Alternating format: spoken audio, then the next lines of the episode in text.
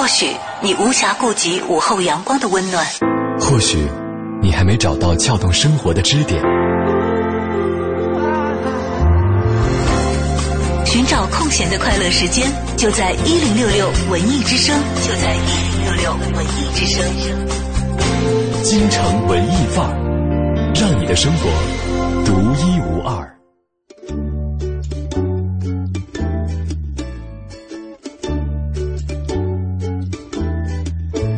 城文艺范儿，让你的生活独一无二。在这个周一的下午，向你问好，我是小昭。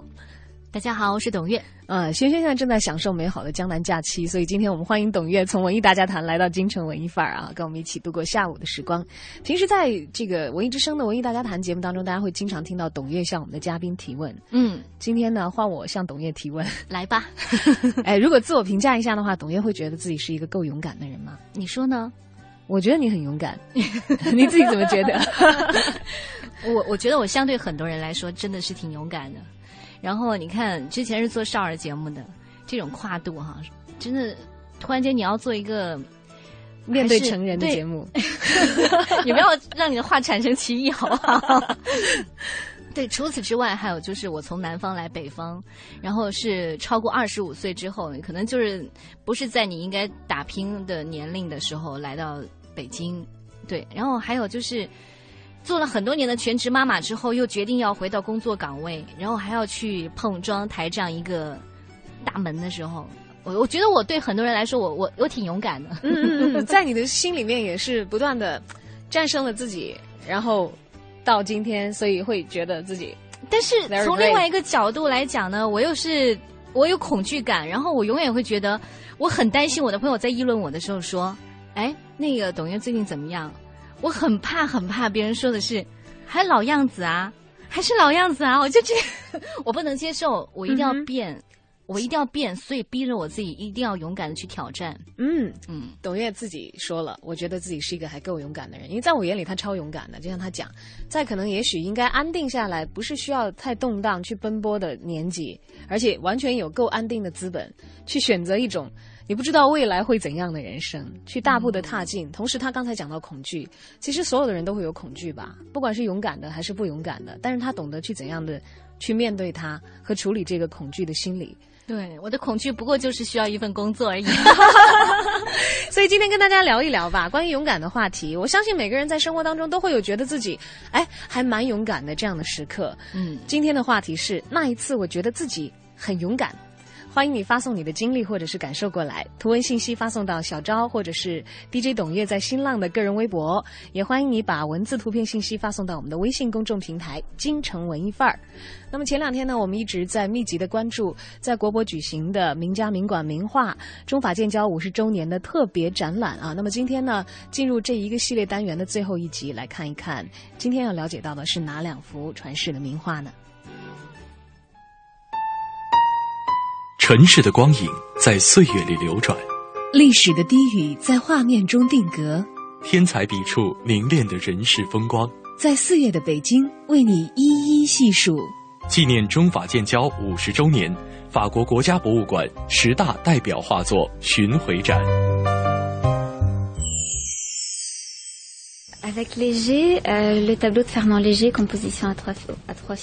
在接下来的这个蓬皮杜现代艺术中心的这个部分当中，我们会看到两幅作品。那么第一幅要说的是费尔南莱热的这个作品，是叫三个肖像的组合。在这幅作品当中，我们可以体会得到的是，这个莱热是一个。对立与冲突的这么一个艺术家，因为在他的作品当中可以看到三个肖像，但是呃吸引我们注意力的是这种冲突，也就是说，首先是人与物的冲突，就是可以看到三个人物的肖像旁边有静物。另外一点呢，就是色彩的冲突，就是人物它是灰色的为主，但是它的背景是非常鲜亮的这种黄颜色，所以这种色色彩色彩色差。然后第三点呢，就是人物的他所勾勒出来是是有立体感的这么一个人物，但是他的背景是完全平面的一个背景，就好像人物在一个平面非常平的背景之上，所以是这三点的反差。另外要值得一提的呢，就是莱热他是法国政府所出资收购的这个第一批艺术家的作品。所以在法国的这个收藏史上也是非常重要的一幅作品，因为是在一九六六年，当时法国左派第一次上台，啊，他们为了体现自己对于艺术、对于前卫艺术的这种支持，所以就是出资订购了这个莱热的这幅作品，因为莱热是作为这个这个前前卫艺术家的代表。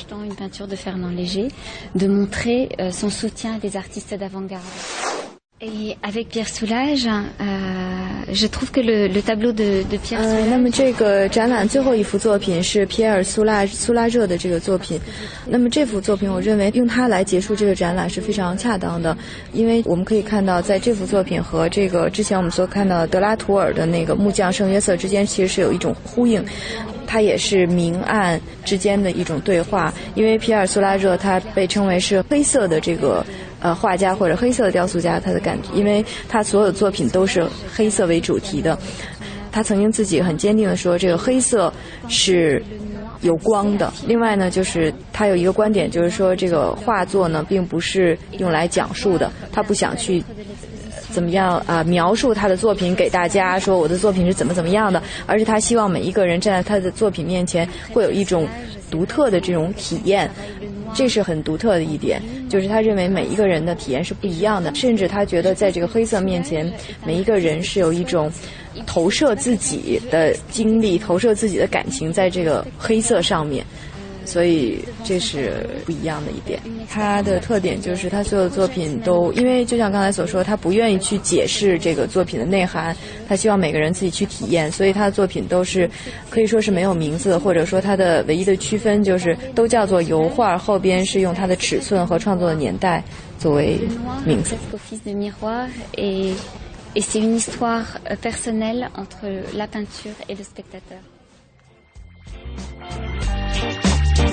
Thank you.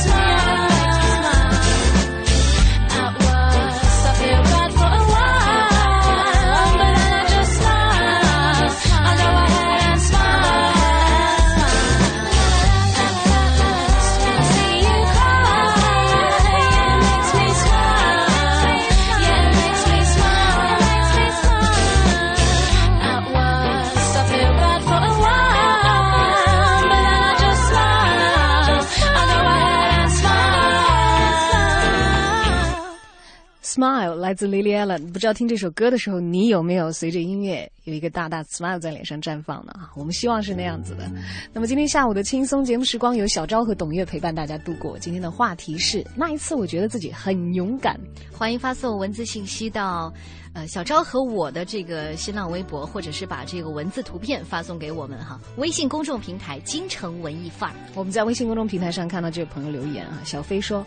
我曾经跟两个小偷要回了被偷走的相机，那次觉得自己还挺勇敢。我也有过，有过勇斗小偷。对，我不知道那时候你你自己不会想，我这是勇敢的行为还是危险的行为？真的不会考虑后果的。你是，但是我我正好是，嗯，二十一二岁吧，那时候特别在乎，你知道吧？如果他把我的钱拿走了，我这个月生活费 怎么办？是在哪里？就是在一条小街巷，然后这个去练完瑜伽、健完身之后呢，这个健身包就放在旁边，然后自己再吃碗米粉，吃着吃着觉得，哎，怎么好像有一只手？我一抬头，你知道，就前面那个人怎么好像提的是我的包？我就不顾一切的就就冲上去了。但你知道，当时那个三线城市治安并不是特别好，只有两条街。哇，一个女孩子只身追这个小偷，追两条街。对啊，哎，我发现我跟你。经历有点像，但我追的距离短一点，然后我年龄也小一点。你知道那时候我才十几岁，很 夸张，超夸张。住校高中，然后后来这个中间出来到学校附近的那个文具市场买一些这个杂七杂八的文具，然后那天吧就揣的生活费在身上，大概有个一百五十块钱还是五十块钱。哎，反正不不是太多了，但是对于小孩子来说很多了。呃，那个是那一个月可能就那点零花钱，因为其他的都在食堂有卡呀，在学校校内消费嘛。然后那些摊主看到有小偷在偷我的钱，不说的哟。嗯，因为那些小偷可能都是惯犯，会在那一带流窜的。当时那样子，然后等他把我钱偷走了以后，那个女的摊主好像有一点点善良的说：“哎，妹妹，你看看你的钱。”哦，然后我一摸，对对，看你的兜，我一摸才没有钱了。然后那个旁边有个人说：“刚才那个人怎么怎么怎么样，好像那个。”就蹭着，我就自己都不知道被偷了。当时是要付钱的时候一看没有，然后一提醒，然后我就马上冲出去。哎，我就觉得好奇怪，我当时都没有问那个人长谁慢或怎么样。对呀，对呀，我就往外冲。我因为你会看到他拿你的包，知道是吧？我是钱呢，我怎么知道是谁呢？我就看有一个人神色异常的，就是往往外走，因为大家都会在各个摊位选东西嘛，哈，或者做自己的事情，神色很正常的。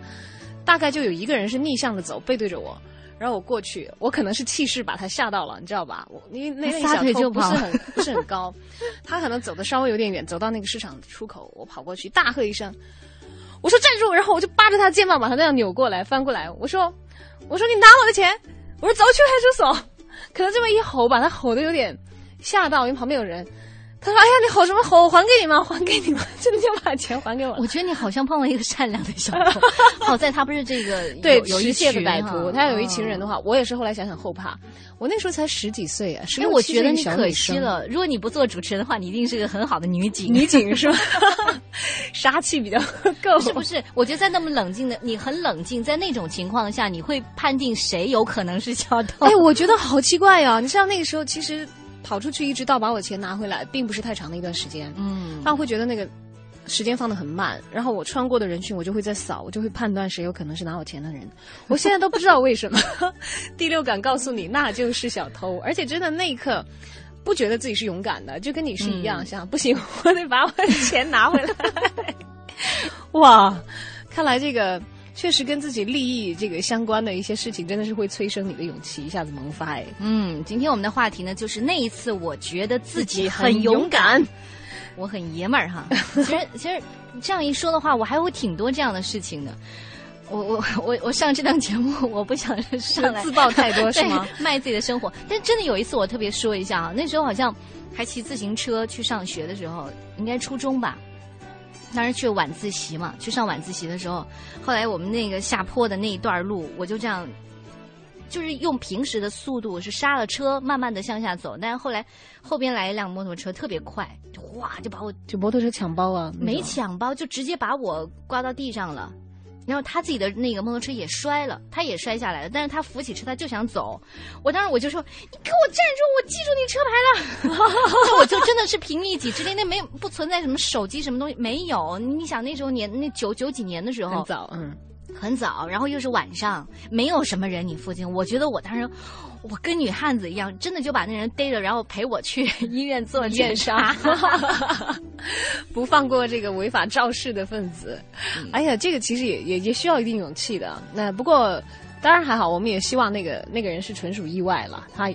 有心负责到底，他真的是想逃逸的。那时候逃逸的，对，而且那时候的交通法还没有这么完善 了，是吧？完善，所以只能靠自己喝住。你必须自己要勇一点才可以。嗯，其实说说说到勇敢哈，很多时候还是跟你的自信有关的。嗯，对，对吧？我觉得如果你没有那点自信的话，就比如说，我我我我，反正我就觉得我肯定能追上他，而且我就觉得那是我的东西。没想那么多的，就一拍脑袋，然后一提腿就就就。所以另一个问题，我就在我脑海当中起来了，就是说勇敢的人会不会勇敢习惯了以后，不太容易觉得自己很勇敢呢？是吧？欢迎大家正在收听节目的时候，如果有任何想跟我们交流的内容的话，发送到我们的微信或者是微博平台。微信公众平台账号是京城文艺范儿。发微博的朋友，记住 DJ 董月或者是小昭，大小的小，李大钊的昭，等着你的故事。那一次我觉得自己很勇敢，然后来听今天的诗意生活。生活，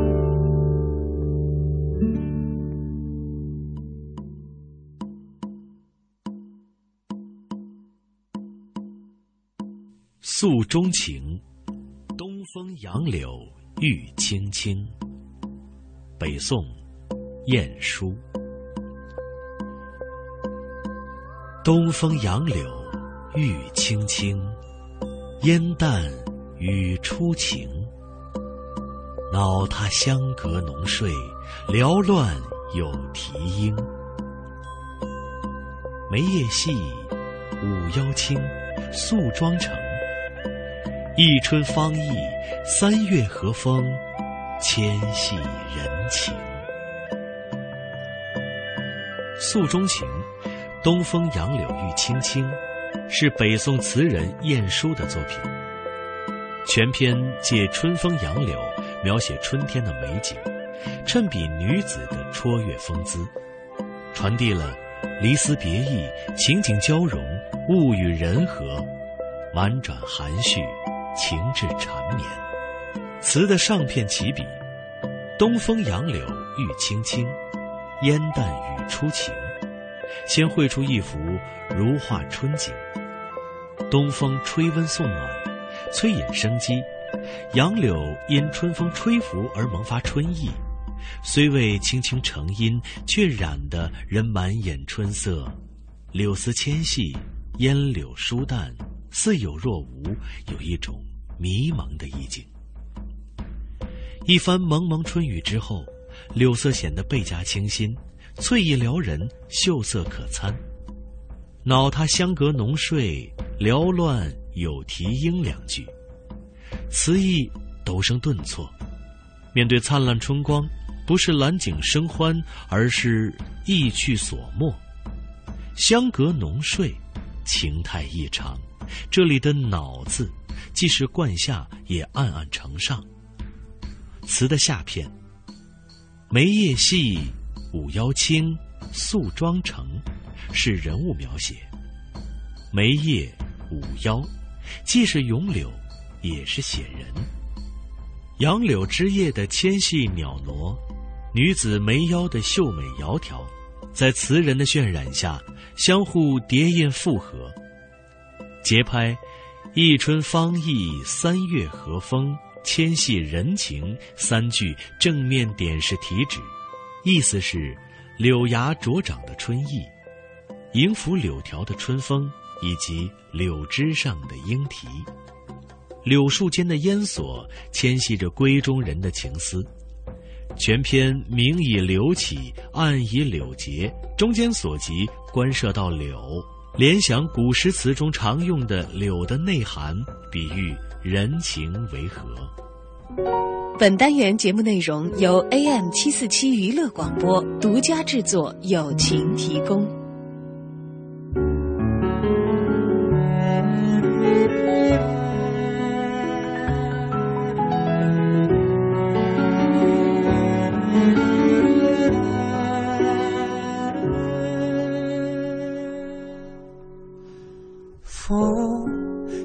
我耳机轻轻的低语，我听见时光清晰，悲伤的声音。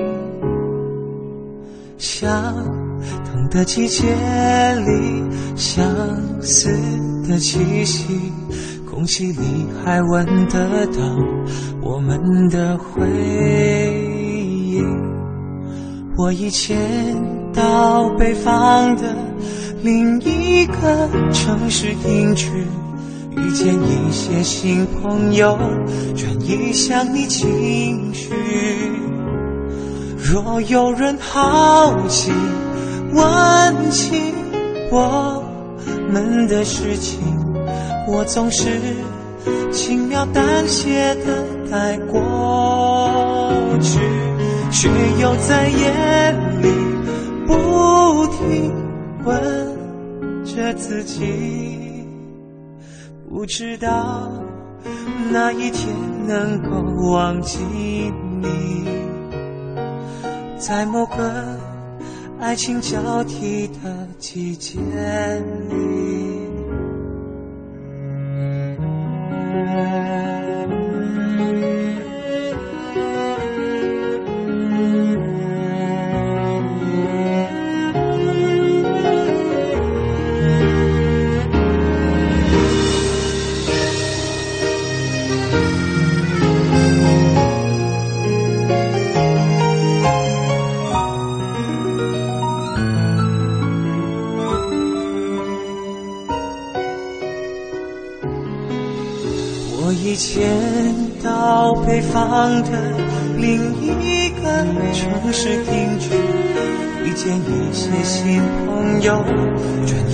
让你情绪。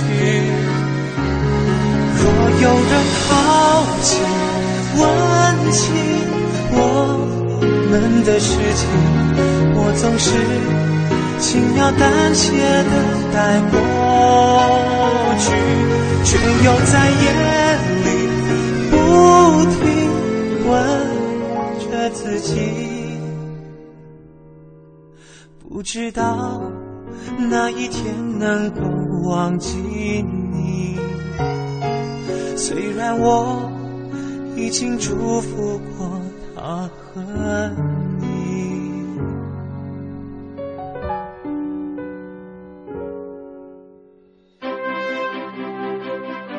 大家好。我是拉菲集团珍藏梅多克干红葡萄酒经销负责人陈斌。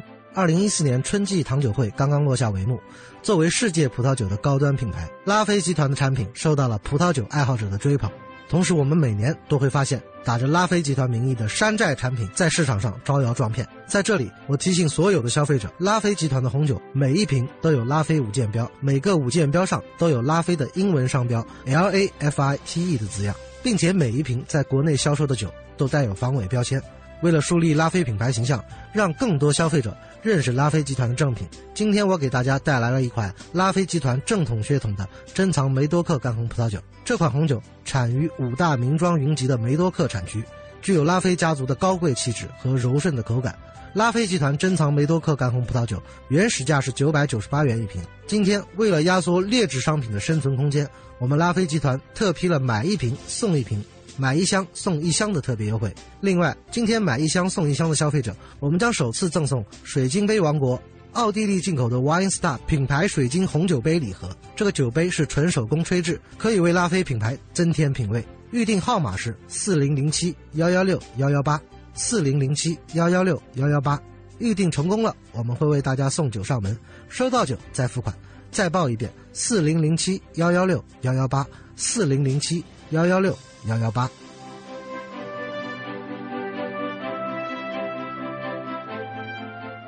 其实很多消费者都知道拉菲集团的红酒好，但是对这段葡萄酒历史并不是很清楚。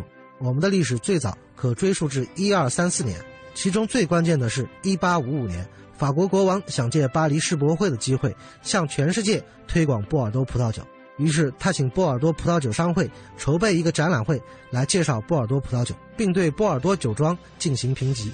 虽然这是针对波尔多所有葡萄酒的排名，但最后入选的庄园几乎全是梅多克产区的，其中就包括位列头等院一级的拉菲庄。所以葡萄酒业内有句俗话：“世界红酒看法国，法国红酒看波尔多，波尔多红酒看梅多克。新文艺，新青年，文艺之声陪你一起走过这个春天。春天到了，我想把我一切不好的、不开心的事情都留在冬天里，然后迎接我最美、最美好的春天。大家好，我是来自开心麻花的演员张晨。Hello，大家好，我是开心麻花的演员韩云月。春天到了，我最想做的事情就是可以出去玩，到很宽阔的地方疯跑。春天里，我和文艺之声一起放飞希望。四月十八日，中塔最强一夜夜市活动将在当日下午十六点十八分璀璨开启，一百大知名品牌鼎力支持，夜市超值秒杀特价机开闸清售，彩电单台满额八千八百八十八元送三十二英寸液晶电视，传统家电累购满额四千八百八十八元送空气净化器，满六千九百九十九元送三十二英寸液晶电视，全场商品满额一万一千九百九十九元送 iPad mini，满一万六千九百九十九元送十克金条。亲爱的，这几天雾霾沙尘加刮风，你眼中多了几分憔悴。说人话，夫人呐，您老注意春季护眼保健呐，否则被抢了风头，岂不遗憾？没个正经。嘿嘿，老婆，我打电话免费领取了好视力春季护眼体验装，好视力明目贴能缓解眼睛干涩、发痒、视力疲劳，咱俩都试试。老公，我可不想你眼中再闪着疲惫了。好视力春季护眼体验，让您的眼睛不再疲惫。现在打进电话领取限量体验套装，更有超值惊喜等着你。好视力体验热线：零幺零五幺二九幺零幺零五幺二九幺零幺零。本品由好视力科技荣誉出品，不能替代药品及医疗器械。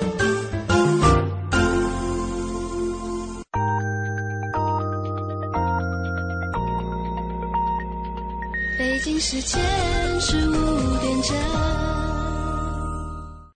华夏银行与您共同关注 FM 一零六点六文艺之声精彩节目。华夏银行小龙人移动银行带您轻松步入移动互联时代，与您一同畅享快乐的移动金融新生活。详情请登录华夏银行网站或咨询九五五七七。中央人民广播电台。文艺之声，FM 一零六点六。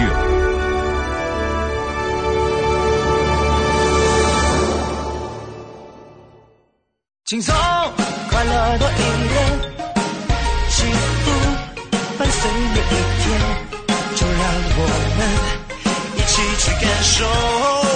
精彩的一零六点六，快乐在左右。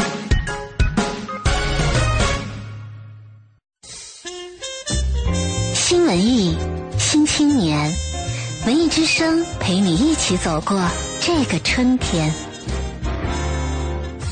春天来了，我最想做的一件事情就是骑着单车享受自由的生活。大家好，我是李琦。春天里，我和文艺之声一起放飞希望。工商银行到点就说。万事如意，购出吉利！工商银行容易购商城开业大吉，重重大礼，款款大利。购物可贷款，积分能抵现。商场地址：more 点 icbc 点 com 点 cn，快来看看吧！详询九五五八八。文艺之声到点就说，文艺之声到点就说，由工商银行独家冠名播出。到点就说，我是小昭。四月十六号开始，二零一四第四届北京国际电影节将拉开帷幕。文艺之声即日起，全天各档直播栏目将会推出“我们一起来选天坛奖”入围影片的听众互动问答主题活动。参与活动的朋友将有机会获得免费在指定影院观看包括中国影片《一代宗师》《中国合伙人》在内的十五部中外佳片。明天开始，《追爱大布局》将会正式公映。陈柏霖出演十全大宅男吴全顺，还有陈意涵出演校花梁小琪。这对原本势同水火的两人被爱情魔咒联系在了一起，却隐藏着一个不可思议的玄机。期待你到影院去揭秘。根据姜蓉畅销小说《狼图腾》改编的同名电影《历时七年》，由法国电影导演让·雅克·阿诺执导，讲述了一个发生在内蒙古大草原的故事。中国演员冯绍峰、窦骁出演，将呈现主人公的改变和成长。导演阿诺表示，电影忠于原著，书中百分之八十五的内容都将出现。为了拍出真实的狼性，剧组已经在北京顺义和内蒙古建立了驯狼基地。明天，谷歌公司开始向美国公众在线发售谷歌眼镜，不过仍然会限时限量购买。谷歌眼镜售价折合人民币约为九千三百一十九元。科技人士预测，可以穿戴的智能设备将成为今年的主流。不过，谷歌眼镜也引发了隐私相关方面的顾虑。今天上午，北京市市政市容委的主任陈勇表示，大型活动男女厕位按照一比一点五的标准来设立，同时正在制作一种手机软件，方便市民定位周边的厕所。到点就说，刷新你的耳朵，欢迎接下来继续收听《京城文艺范儿》。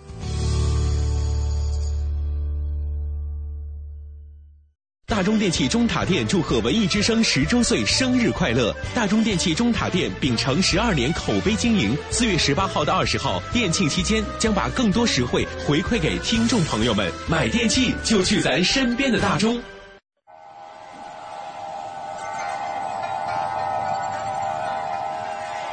或许你无暇顾及午后阳光的温暖，或许你还没找到撬动生活的支点。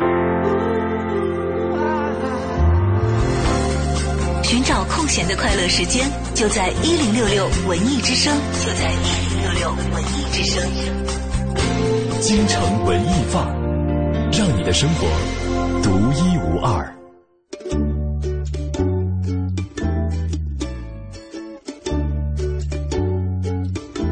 好的，欢迎回到京城文艺范儿，我是小昭，我是董月。今天的话题是那一次，我觉得自己很勇敢。哎，欢迎你发送你的勇敢的经历过来啊！我们在电波的这一端，在屏幕的这一头分享着你的故事。我们来看看微信平台，嗯，KCD 说了，说大概八岁的时候，我带着表妹出去玩，表妹被两个和我差不多大的男孩子欺负，我当时就和他们理论，拽着他们往警察局走，后来让他们给跑了，我没有追上。当时觉得自己特别勇敢，一段时间以后又想起来，觉得还挺可怕的，因为要是打起来的话，我肯定会被打得很惨。那时候才八岁。哎，小的时候可能会对这些，这个危险的预估或者是风险的预估没有那么的敏锐，但那个时候肯定是内心的大哥哥就膨胀起来了。我要保护我的妹妹，是我好像也会护我家的这个小弟弟妹妹，好像也挺身而出过。然后我的结局比较惨，我是被大孩子打的 鼻青脸肿。你吗？你是对对对，我是女孩子。对，当时好像是抢秋千吧，在一个那个公园里头，忽然就一帮比我们大的孩子，大概上学了，我那时候幼儿园，然后我的弟弟妹妹就更小了，我们在那荡秋千，荡得好好的。忽然大孩子就说：“你们让开！”我们说：“我们来的，我我们站的位置不要让开。”结果后来就一个大孩子，我现在印象很深刻，把我的最小的一个弟弟，他本来是坐在那个秋千上嘛，这样往那一推，然后自己就把秋千霸住了，自己在那荡，而且荡的话就是会来回的，还会撞到他嘛。嗯。然后我们就当然就只有闪开了，闪开以后，后来就发生了一场 幼儿园级别的斗殴，然后我就被打肿了，你知道吧？眼睛会被打肿。后来回家的时候可逗了，因为当时我们是一帮孩子在离家不远的游乐场玩。嗯，回到家的时候，我我表哥先带队嘛，先回到家就哭说，嗯，他们他们就说我小名，就说我，我家里人就急坏了，以为我掉水里了，因为我走在后面，我还没有出现，他们以为我出了什么意外，说他就被打了。然后我一看脸上是青的，你知道？哎，你们不知道求助的吗？对啊，后来就去求助大人。最厉害的是我，我到现在没明白他们是怎么找到那些孩子的家长的。因为等我们回到公园的时候，那帮孩子已经消失了。然后就打听打听，居然又找到人家一个一个大家庭，他们也在聚会，然后把他们的小孩子教训了一全拎过来。你看 我们家孩子怎么回事啊？就好奇怪。我现在想想那些时候怎么找到的。哎呀，我我小时候好像基本上我是属于那种光在气势上就已经把。比我大的孩子给压倒的，是吧？对对对，所以我基本上不用动什么一根汗毛。我有时候是这样，但我那一次记得非常清楚，是因为可能年龄太悬殊了，而且他们人数也比我们多。就我，我已经是我们这群所以一开始什么叫班师啊？你看我在，你看没有经验。对，哦，我们今天说的是勇气，不是都有哦都哦的话题。来，我们回到主题上来。啊，我们来看看这个周小丫在留言当中怎么讲的哈。嗯，他说我十四岁和堂哥堂姐从乡下往县城走的时候，回县城，吃过晚饭天都黑了，走了大概十里路，绕得远，呃，走小路会近很多，但是要翻过一座坟山。我们湾子里去世的所有的人都埋葬在那里。我和哥哥姐姐们打赌，最后我一个人翻山走小路回去的，穿过了那片这个坟。现在，别说晚上了，白天给我十个胆子我都不敢。当年我真是个女汉子。所以哈，你看，好像每次我们在说那次很勇敢，基本上都是八年、十年前的陈年旧事。对，要不要这样啊？大家这个成年以后有没有真正做过让自己佩服的勇敢的事情，而不是那个时候意识逞能，或者是没有意识到危险的时候的一些愚勇？嗯，而且那时候你基本上就是一些小打小闹，你也发现哈。嗯。现在我们说的这个勇敢，可能就真的是跟你现在可能，今天老板我炒你鱿鱼了。我我要逃了，对，或者是这个我很勇敢的告别我一段觉得鸡肋一样的感情，这个是需要有勇气的。我记得我以前在做夜间节目的时候，又甩了谁？呃，不是不是不是啦，不是做夜间节目我甩了谁？是呃做夜间节目的时候看到过一篇文章，当时在节目里头跟大家分享过，叫丁丁张的《说声再见有多难》。嗯嗯，他的讲到有很多，说他以前曾经有一个属下。他觉得他很好，很愿意栽培他，但是忽然就离职了。他离职离得很不漂亮，就是没有交辞呈，也没有说什么。当他当他后来知道他那个手下的下落的时候，他已经在新的地方开始上班了。嗯，当然我不知道这个中间的交接过程，也许只是没有见到他而已哈，可能人事流程是走了的。他就会觉得离开的太突然，还有很多情感当中的人也是，忽然他就玩消失，忽然就不接电话，忽然就消失了。其实他需要的只是一个再见而已。就如果你是。坦诚的拒绝，坦诚的 say no 的话，很多时候其实你可以收到一份祝福，哪怕你不需要这个祝福，也也会获得别人的宽容和谅解的，并不一定是你想象的那样无法面对的东西。所以我觉得他那篇文章我看了以后，我会好好反省一下自己，因为我以前好像反观自己也有很多很懦弱的时刻，勇气不够啊，所以我只能躲啊，我没有。更足够的、更强大的内心，然后把这个事情捋顺了，思考完了之后，所以我现在目前的状况，我只能躲。其实我也能理解哈，是可以理解。但我觉得好像这样挺不人性的。没有，我觉得什么躲呀？对我们说别人的时候都可以哈，但是到自己的时候，我觉得能够能够反观到那个不够负责任的自己，能够察觉到自己做的不够漂亮，有那些难以启齿的东西，你能够面对那个不够好、有毛病。懦弱的自己也也算是一点点进步。如果你可以突破它，你就真的是很有勇气。就像刚才在留言板上这位朋友讲的一样，谢耳朵他只留了两个字，是他觉得那一次我很勇敢。他说离婚，哦，主动的去结束一段婚姻。当然，可能这两个字背后是一段长长的故事，我们所不知道。但是我相信能够主动的告别围城，围城的人，当然除了有其他的更多的原因啊，他。我相信他这个话的真诚度，他觉得自己离婚是一件很勇敢的事情。还有，我我始终认为哈，你做一件事情，首先他不可能说只是你一个人去告别去了结，他这这是一段关系，甚至你要说到婚姻，可能就是两家子人的事儿了。你是要给别人有交代的，对对对对对，所以就不是那么简单了。勇于去告别，真的是需要十足的勇气哦。好的，我们也期待着大家发来你的留言，说说看你认为那一次。我好像很勇敢，是哪一次？是什么样的经历呢？发送的小昭或者是 DJ 董月在新浪的个人微博，同时也欢迎大家添加本节目的微信公众账号“京城文艺范儿”。接下来进入今天的我在北京城。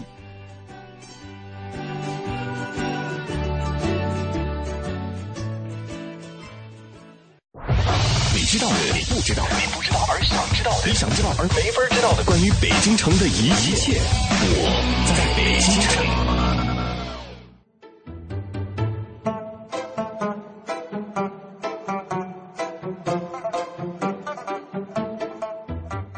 京城文艺范儿，让您的生活独一无二。大家好，我是相声演员杨多杰。昨天啊，咱们给您聊了一位美国学校里边毕业生中的佼佼者——京剧表演艺术家齐小云。他呀，在美国学校接受了良好的教育，那英语肯定是不用说了，非常的流利。后来又成了京剧演员，因此呢，总想着他把这京剧和这英语能结合起来。通过几十年不断的摸索，他呀还真成功了。首先，他原创了一个京剧，也就是莎士比亚的名剧《奥赛罗》，用京剧演唱。哎呀，他使用京剧大段的唱腔啊，大获成功。这是一方面，另一方面呢，他还把京剧的传统名剧，像什么《赤桑镇》《铡美案》《除三害》等等等等，也都翻译成英文演唱。据这个听过的人回忆啊，说他这个英语的京剧啊，那确实是洗脚水冲咖啡，别有风味儿。当然好坏呀，咱们姑且不论，但是他确实把这个英语推向了世界，用英语来演唱京剧，有很多外国人就感兴趣啊。他说：“哎，你看，原来听不懂，现在起码能够听懂了。从此以后呢，哎，更加了解京剧。只从这一个角度上来讲，齐孝云对于京剧的发展以及推广，确实也有着自己功不可没的贡献。除去齐孝云，咱们再给您说说另一位北京美国学校的著名毕业生，那就是京城第一大玩家王世襄。这王世襄啊，祖籍是福建的福州。”父亲呢，曾经在外交部任职，出身算是书香门第，因此也有机会进入美国学校读书。他进去以后啊，一直读到高中毕业，与这个美国孩子天天是追跑打闹，啊，练就了一口流利的英语，那英国话没有问题，以至于很多呀人都认为他是从外国回来的海归。其实咱们说一下，王世襄先生没出过国。但即使这样，他在这洋味极重的美国学校里边，也算是奇葩和另类，因为他喜欢这传统的玩意儿啊。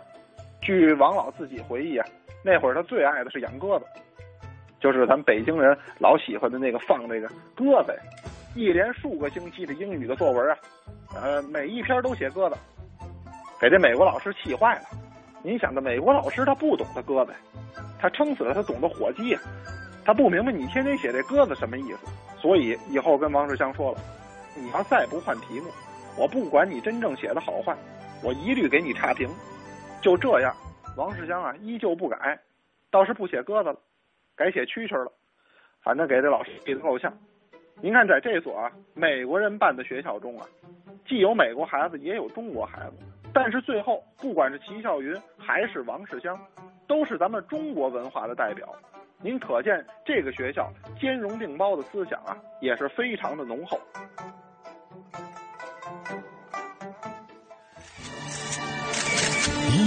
六文艺独家。五月三十号、三十一号，原创歌手曲婉婷将在北京万事达中心 ThinkPad 空间举办名为《我为你歌唱》的演唱会，拉开全国巡演的序幕。这次全国巡演跟之前在北美的巡演最大不同是，曲婉婷会在现场多唱一些中文歌曲。在亚在国内的话，可能会多一些中文歌吧，因为我在在北美巡演的时候，就是中文歌呃没有全，就是我我的所有的中文歌没有全唱。然后在这边的话，可能就是要全唱，然后对，然后可能会加一些大家喜欢的一些。呃，可能会翻唱一两首歌吧。这次全国巡演，曲婉婷将演唱最新推出的原创大碟《See the World》，我为你歌唱中的十多首原创歌曲，另外还包括《爱的海洋》《阳光下的我们》等多首在各大榜单蝉联冠军宝座的主打单曲。虽然要到全国二十二个城市巡演，但曲婉婷坦言自己一点都不紧张。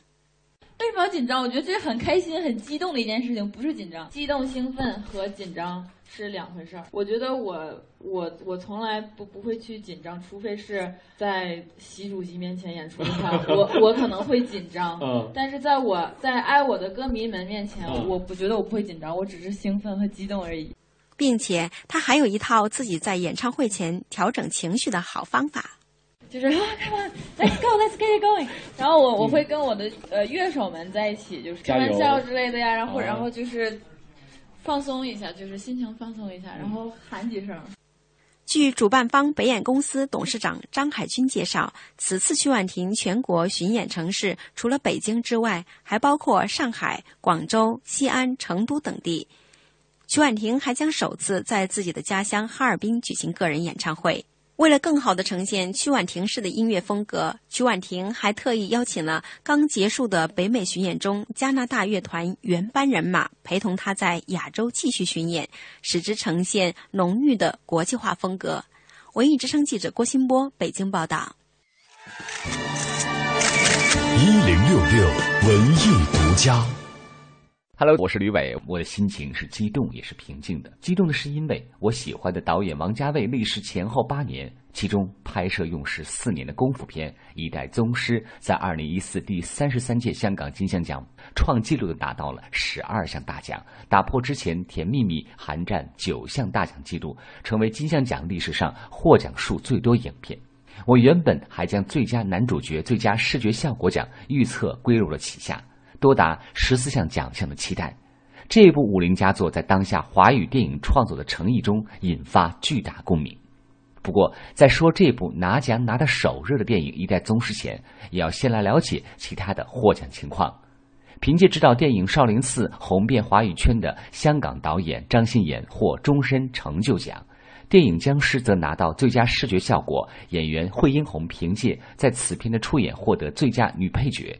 电影《狂舞派》导演黄修平拿了最佳新晋导演，蔡汉义获得最佳新人演员。电影的主题曲《狂舞吧》获最佳电影歌曲奖。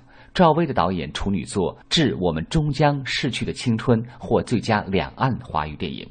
出演《一代宗师》的梁朝伟拿最佳男主角的呼声极高。最后，演员张家辉凭借和导演林超贤多年默契合作，在电影激战中的出色表演，既在2013年第十六届上海国际电影节中拿下最佳男演员奖以及华鼎最佳男演员奖之后，再次凭借这个角色拿到最佳男主角。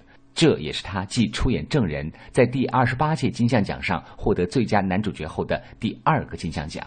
去年我身处香港报道金像奖，今年我虽在北京，但是预测金像奖各项得主准确率近百分之百。之前张家辉在北京宣传四月十八号起公映的和林超贤导演合作推出的电影《魔警》时，请他谈了对获奖的期待。你跟领导合作很多片子都拿了影帝哈，比如说像激战的上海国际电影节影帝。那您这次有什么样的期待呢？激战当中，香港金像奖我们还有待结果出来。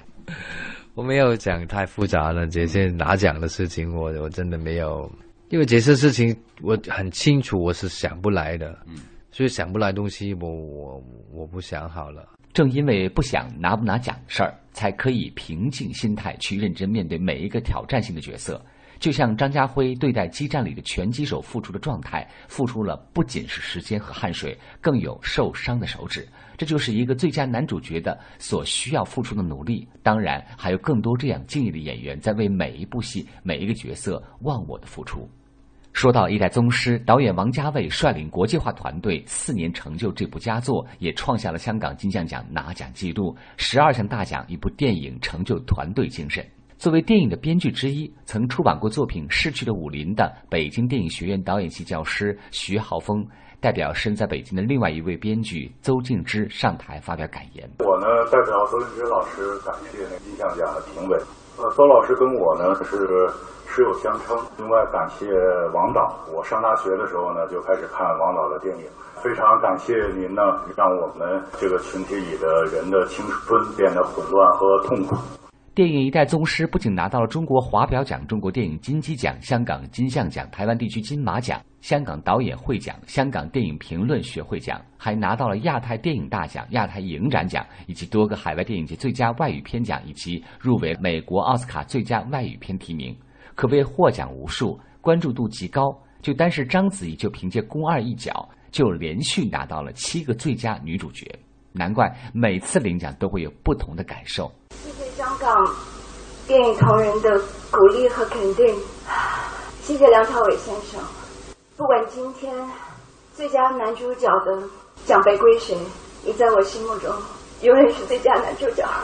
谢谢一代宗师的台前幕后的所有人，谢谢你们。这是一个非常不容易的真理。啊，二零零九年的夏天，我接到了 Jackie 的电话，他跟我说。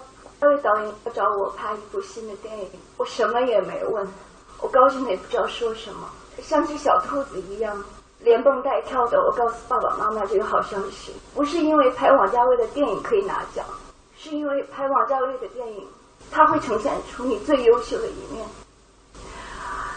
接下来的这三年，我经历了人生中很多的人生体验，我流过很多次眼泪，嗯。在片场以外，也在宫二的身体里，我知道，有的时候你偶尔跌倒了，只要你相信你的同仁有一天他会把你扶起来，继续陪着你往前走。那个人就是王家卫。我今天特别激动，不是因为我心里有多少委屈，是因为我感恩。谢谢你，谢谢所有在这条路上一起前行的朋友们，谢谢大家。随后将在本周三开幕的二零一四第四届北京国际电影节主竞赛单元中，一代宗师再次入围，期待他再获佳绩。我想，这到底是王家卫成就了章子怡、邹静之、徐浩峰、张淑平、袁和平、张晋等众人，还是这些人才成就了王家卫的一代宗师梦想？还是导演王家卫自己在领奖舞台上的一句话最为精确了？我要说的是，电影和功夫一样，都是两个字。就是信念。他们是来自两岸三地电影创作的一代人，更是电影创作的榜样。愿我们可以看到这样诚意、团结一心做电影的人。希望这样有意思的作品越来越多。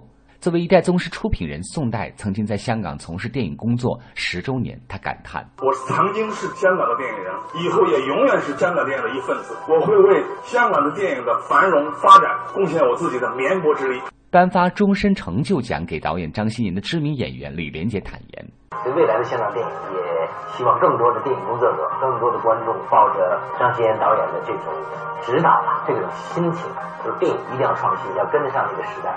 但是最淳朴的、最纯真的感情，永远要在外面，那是电影的基石。这句话我都会记住。”最后有一个好消息，即日起，文艺之声各档直播节目推出“我们一起选天坛奖”。二零一四第四届北京国际电影节主竞赛单元互动观影主题活动，只要参加就有机会获取珍贵的免费观影名额，选择观看十五部入围影片，当然包括 IMAX 版的《一代宗师》。我们明天见。好的，感谢吕伟，还有之前的波波为我们带来的一零六六文艺独家，确实也分享了很多近期发生在文艺圈的一些大事小情啊。嗯，包括可能很多人都在关心昨天晚上的这个金像奖的颁奖典礼，嗯，没什么悬念了哈，所以也比较好猜。好，回到我们今天的话题当中，嗯，那一次我觉得自己很勇敢，大家有。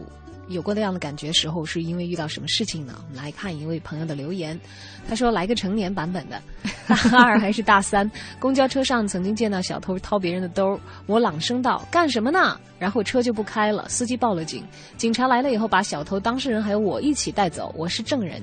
结果就是当天的第一堂课没有上，啊，多勇敢啊！对啊，我有这样的事情，我肯定到课堂上显摆。你知道我干嘛？”旷课旷课去了，我抓小偷去了，你知道吗？被显摆。然后刚才还有冷冷小易会在我们的微博上说，好像大家都说的是什么公车抓小偷、半夜过坟山 什么这一类的。他说想想看，他自己好像觉得这是男人的本能。他如果觉得女女性的话这样做挺身而出显得很勇敢，但他说我觉得我作为一个男人，这是我的本能。因为要保护自己的妻儿老小啊，很多时候遇到这样的情况，不用想什么就会站出来。然后他倒是说，反倒是今天这个话题让他深深的想到“恐惧”这个字，越勇敢的相反嘛，对吧？对，越勇敢可能就是你在某一些某一些方面，你的那个恐惧那个东西是。你也是很很惧怕他的，对，你因为惧怕你，你会想到后果，你知道吗？如果我不这样的话，我会怎么怎么样的时候，我非得这样去。所以有的时候我们的勇敢是不暇思索自然迸发出来的，而有的时候的勇敢，是你真真正正去面对了自己深层次的恐惧，对，去分析了所有的风险。和有可能遇到的后果之后，两全相比取其轻，啊，所以啊，不管怎么讲，每一种勇敢如果给你带来了改变的话，回头看看自己当年勇气满满的样子，会觉得那是一个意外呢，还是觉得啊，好骄傲，我曾经是自己主动的选择自己那么勇敢过来？嗯，发送你的留言吧，参与今天的节目互动，一起来听一首歌《Born This Way》，来自 Lady Gaga。其实，在我眼里，她是蛮勇敢的一个人哦。对呀。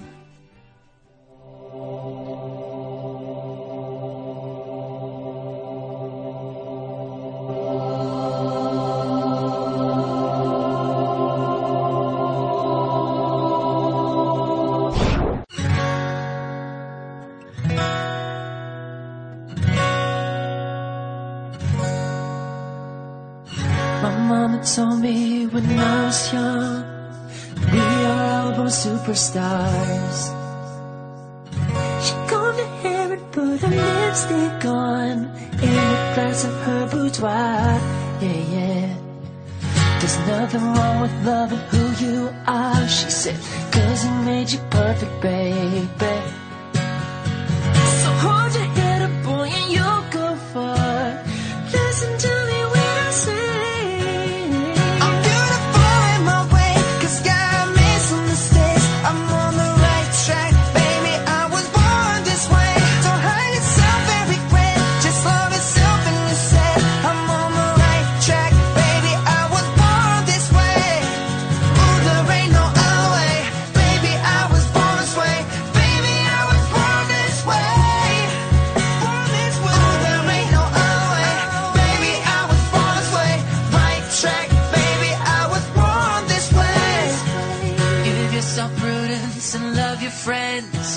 Subway can rejoice the truth. Yeah, yeah.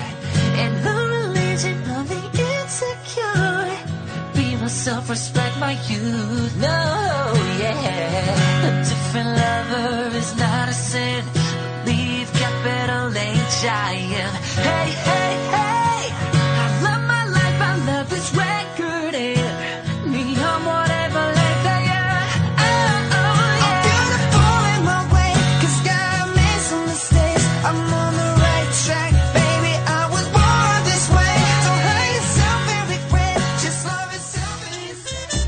新文艺新青年，文艺之声陪你一起走过这个春天。大家好，我是孙玉，在春天里也特别愿意带着自己的学生们去北京的各个大的博物馆去参观，呼吸新鲜的空气。我和文艺之声一起放飞希望。谁是年度慷慨的慈善家与慈善企业？谁是具有社会责任心的慈善明星？敬请关注由公益时报社编制，四月二十五日发布的第十一届中国慈善榜。届时将揭晓二零一四年度十大中国慈善家、中国慈善企业、中国慈善明星，一份中国财富的爱心清单，一次慈善事业的发布盛典，就在《公益时报》中国慈善榜。全程扫描交通路况。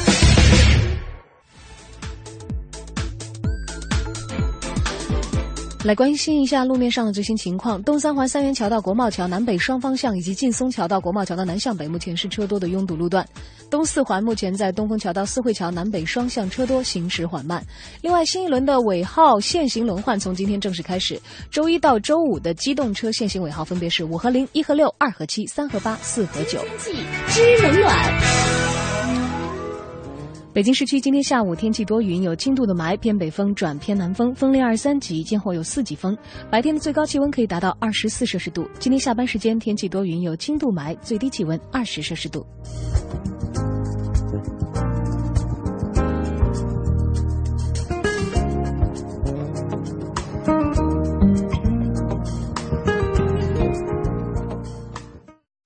四月十八号到二十号，大中电器中塔店十二周年庆特价商品：一匹冷暖空调挂机，店庆价一千两百九十九元；五十英寸 LED 液晶电视，店庆价一千九百九十九元；苹果 iPad mini，店庆价一千七百九十九元；苹果 iPhone 五 S，店庆入网电信合约价两千九百九十九元。以上惊爆特价机数量有限，售完为止。活动期间还有抽大奖活动，奖品有 iPhone 五价值四千九百九十九元旅游卡、电影兑换券。老伴儿啊，别缝了，看看你这眼睛揉的。没事儿，岁数大了，还能给儿子缝多少衣服呀？好，好，好，我给你把灯开亮点儿。等会儿啊，再给你贴个好东西。你说的是好视力吧？这都瞒不住你。这广播我又不是没听到，好视力给免费体验，我都看见你偷偷打电话啦。是啊，我看你这眼睛不总干涩发痒吗？人家老吴用的也挺好，我就想让你试试。这老头儿还挺上心。好视力护航四月没禁忌，三天无理由免费体验。一个电话，五十元好视力体验装免费送到家。好视力体验热线：零幺零五幺二九幺零幺零五幺二九幺零幺零。本品不能替代药品及医疗器械。大家好，我是北京国美总经理张峰，也是海洋现场秀的铁杆粉丝。我诚挚邀请大家四月十八号到二十号光临北京国美重金打造的全体验家电卖场马甸新火馆。新潮的卖场，丰富的商品，感受超震撼的开业低价。买家电就这儿了。四月十八号到二十号，马甸新火馆，不见不散。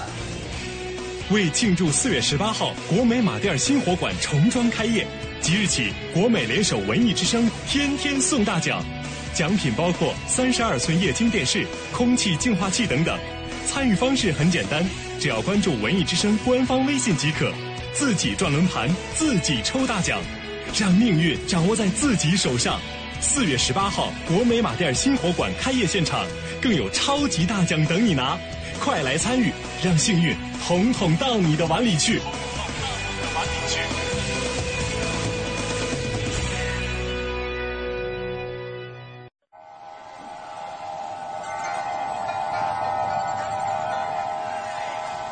许你无暇顾及午后阳光的温暖，或许你还没找到撬动生活的支点。寻找空闲的快乐时间，就在一零六六文艺之声，就在一零六六文艺之声。京城文艺范儿，让你的生活独一无二。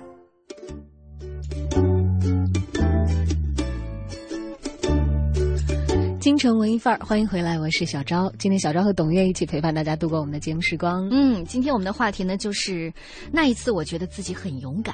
嗯，刚刚其实，在听 Lady Gaga 的歌的时候啊，小昭和董月关掉话筒就在聊。我说，我觉得 Lady Gaga 真的是一个在我眼中很勇敢的人。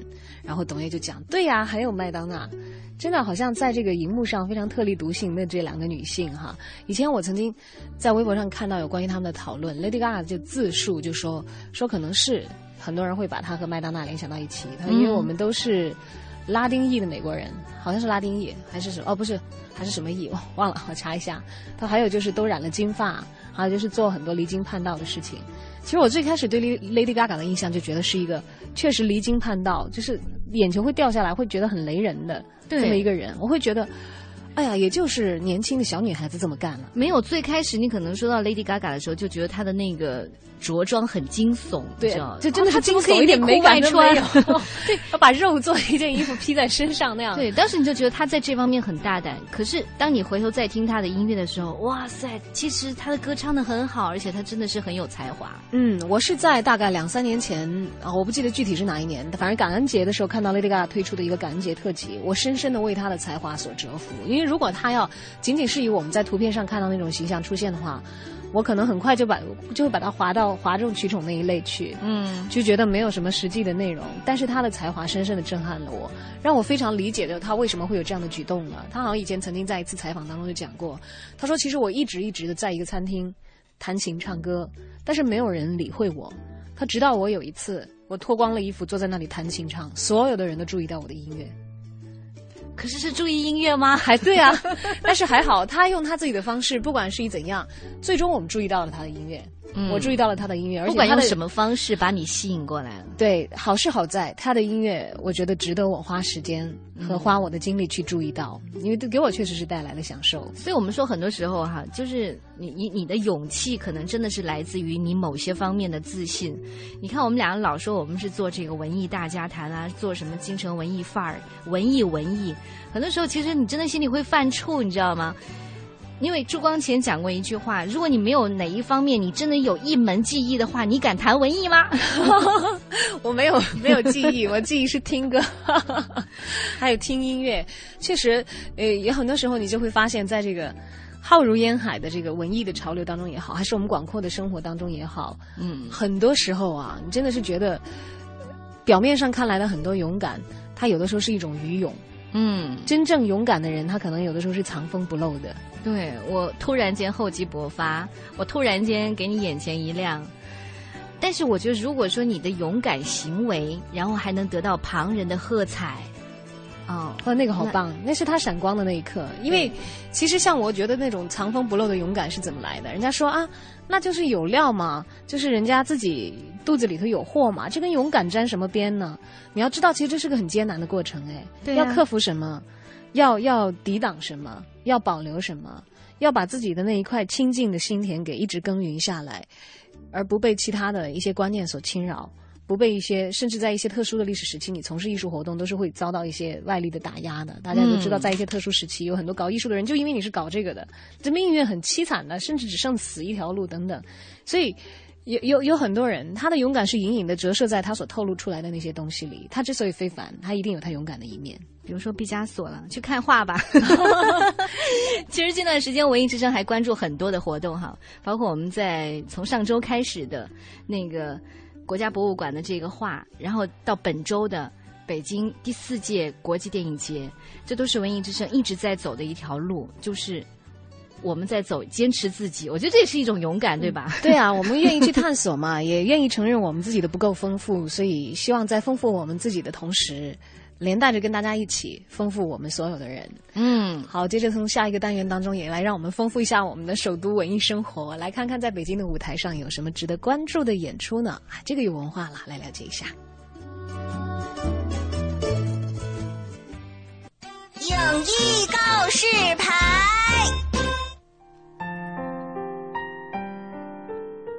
京城文艺范，让你的生活独一无二。听众朋友们，大家好，我是来自永乐票务的文平。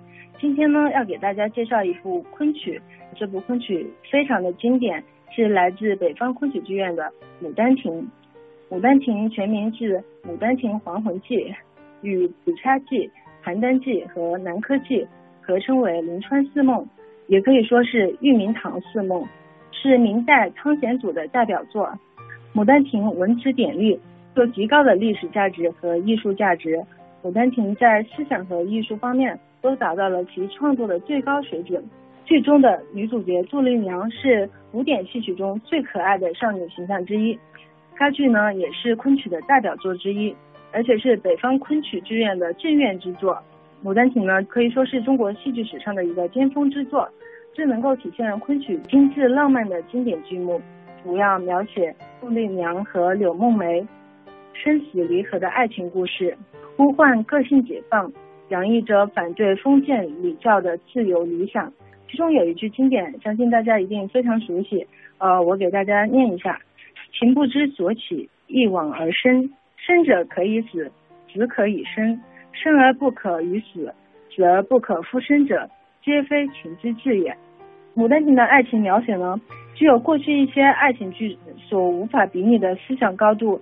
和时代特色，作者明确的把这种叛逆爱情当做思想解放、个性解放的一个出口来表现，不再是停留在反对父母之命、媒妁之言这一狭隘的含义之内。除了浓厚浪漫主义色彩之外，更重要的是赋予了爱情能够战胜一切、超越生死的巨大力量。这部剧的演出时间是在二零一四年六月六日和六月八日，国家大剧院的小剧场。票价是一百六十元、二百元、二百四十元。喜欢的朋友可以购票去现场，感受我国古代这份传奇的美好爱情。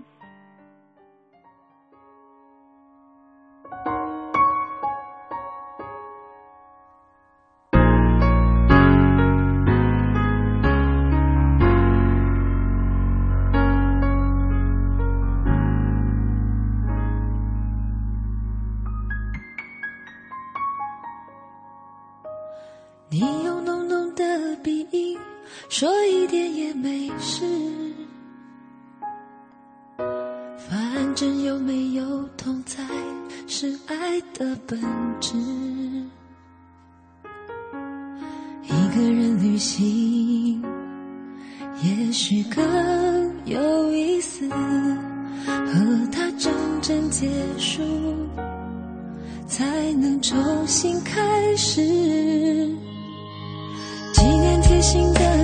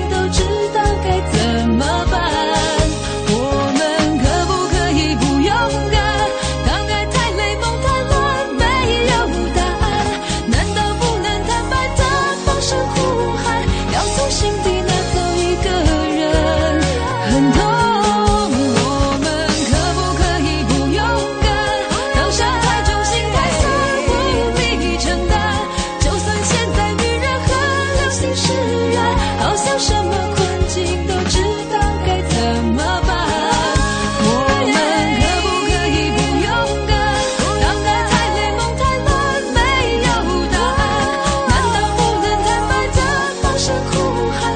要从心底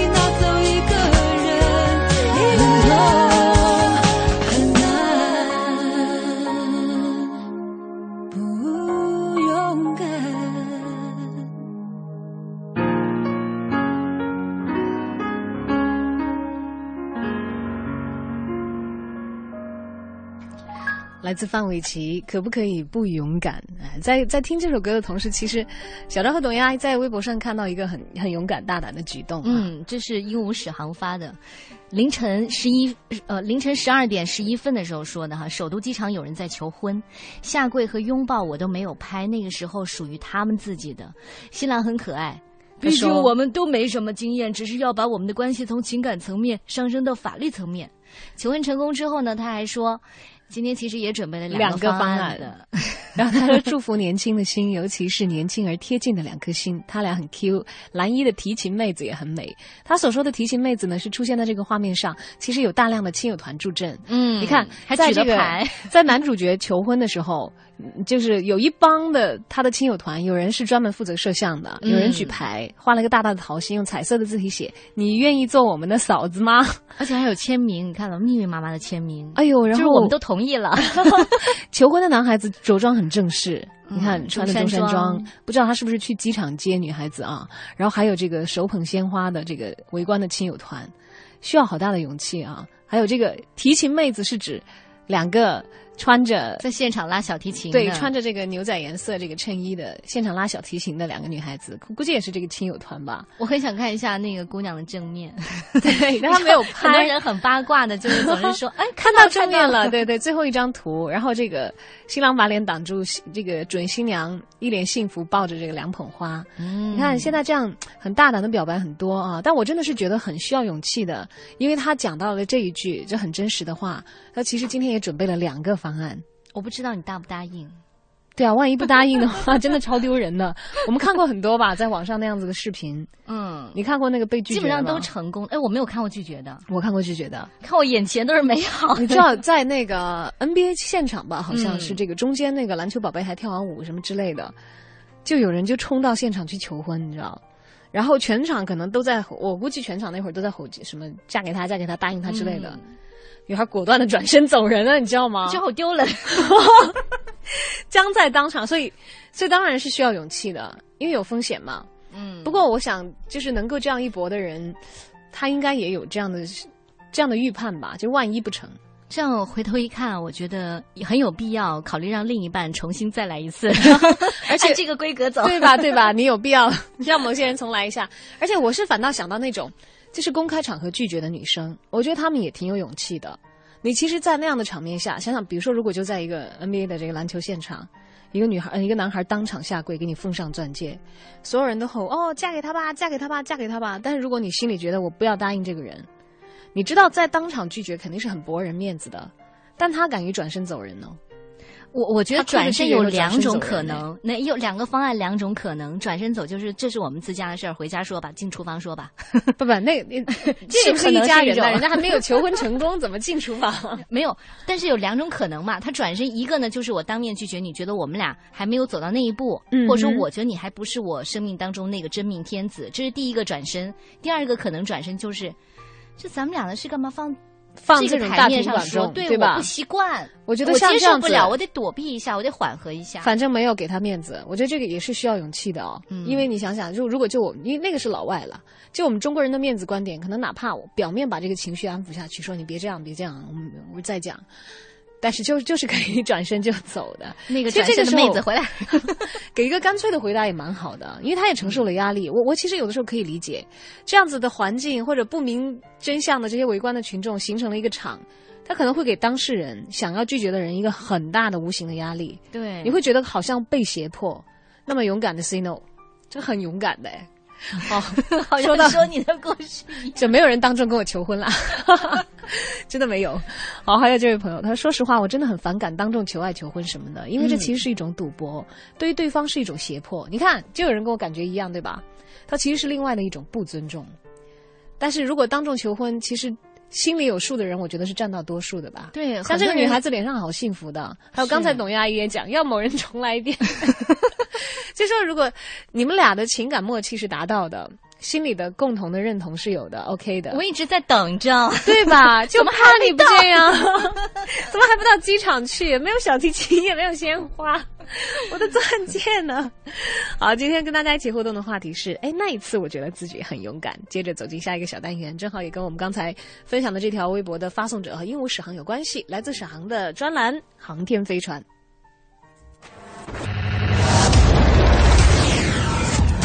航天飞船。大家好，这里是航天飞船，我是史航。八卦飞呀飞，我把善意传。今天要传递的善意呢，还是来自作家王朔的一篇文章。昨天我念了他新写的《寄朱新建》，呃，那怀念的是他的亲家，一位著名的文人画画家。今天呃要念这篇文章叫《回忆梁左》。是的，我爱我家这个电视剧已经二十年了，总编剧就是梁左。梁左写了很多好相声和好的影视剧。王朔是这么写的：一个人没了，说什么也是多余的。记着也好，忘记也好，都是活人看重。逝者已经远去，再见面大概也早忘了这一世的事。这一世呢，梁左是个作家，写了很多字儿，大部分是让人高兴的，也留下了一些对人对事的看法。这些文字是厚道的，其中闪动着他的为人。关于他的作品，最好让读者自己体味。无论如何，那是他写给他们看的。在这里，我想多谈一谈他这个人。我们在日常生活中接触很多，现在一想他，还能看到他生前的模样：忧心忡忡、急匆匆的低头走过来，抬起头时眼镜遮住了半个脸，十分疲惫的样子，欲言又止。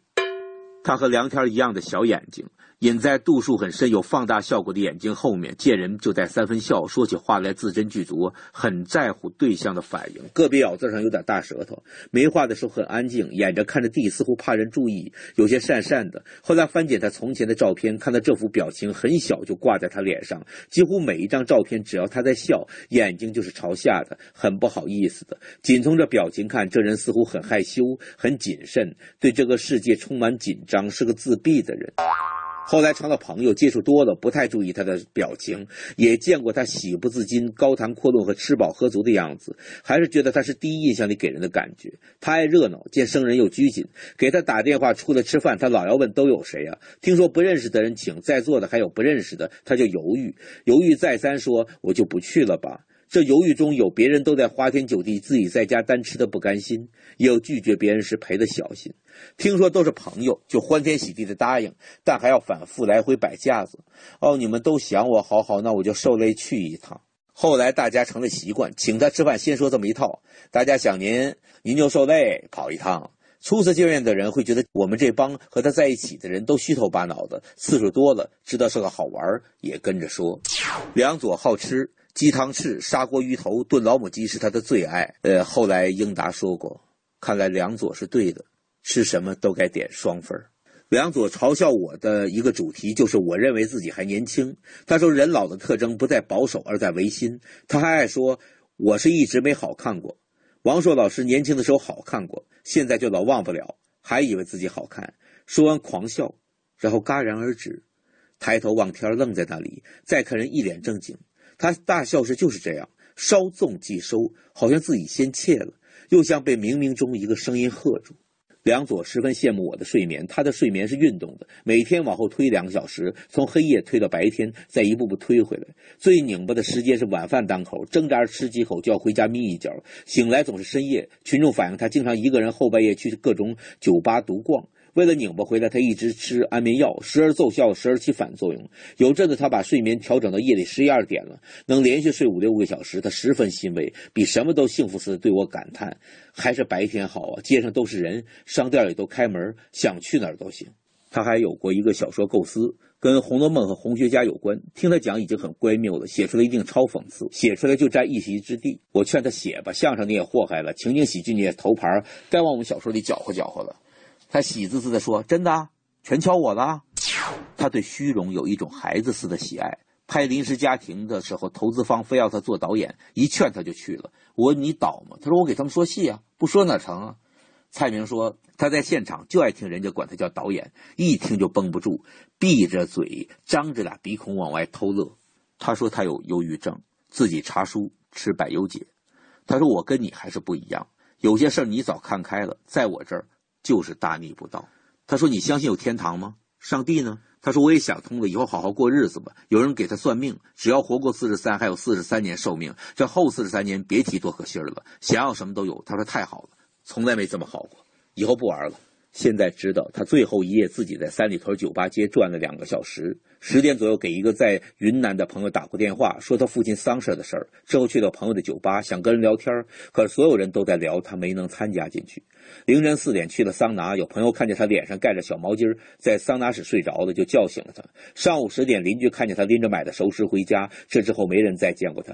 他的电话记录在傍晚六点多钟有打出去电话，一个照顾他的巨物在同一时间给他打进一个电话，问他在干什么，他说准备热点东西吃。法医鉴定他是当晚十点。到凌晨两点去世的，胃里无食物。见到他的人说他很安详，面带微笑。桌上的录音机正循环放着明月改编的《梁祝》，这就是王朔的好文章，回忆梁左。愿我们也记得梁左。今天就到这里，我是史航。